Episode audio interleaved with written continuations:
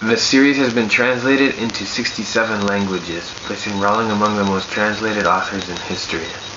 The books have seen translations to diverse languages such as Ukrainian, Arabic, Urdu, Hindi, Bengali, Welsh, Afrikaans, Latvian, and Vietnamese.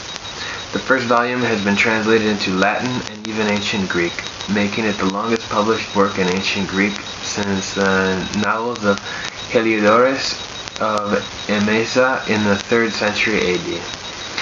Some of the translators hired to work on the books were well-known authors before their work on Harry Potter, such as Viktor Golyshev, who oversaw the Russian translation of the series' fifth book. The Turkish translation of books 2 to 7 was undertaken by Sevin Okyay, a popular literary critic and cultural commentator. For reasons of secrecy, translation can only start when the books are released in English. Thus, there is a lag of several months before the translations are available.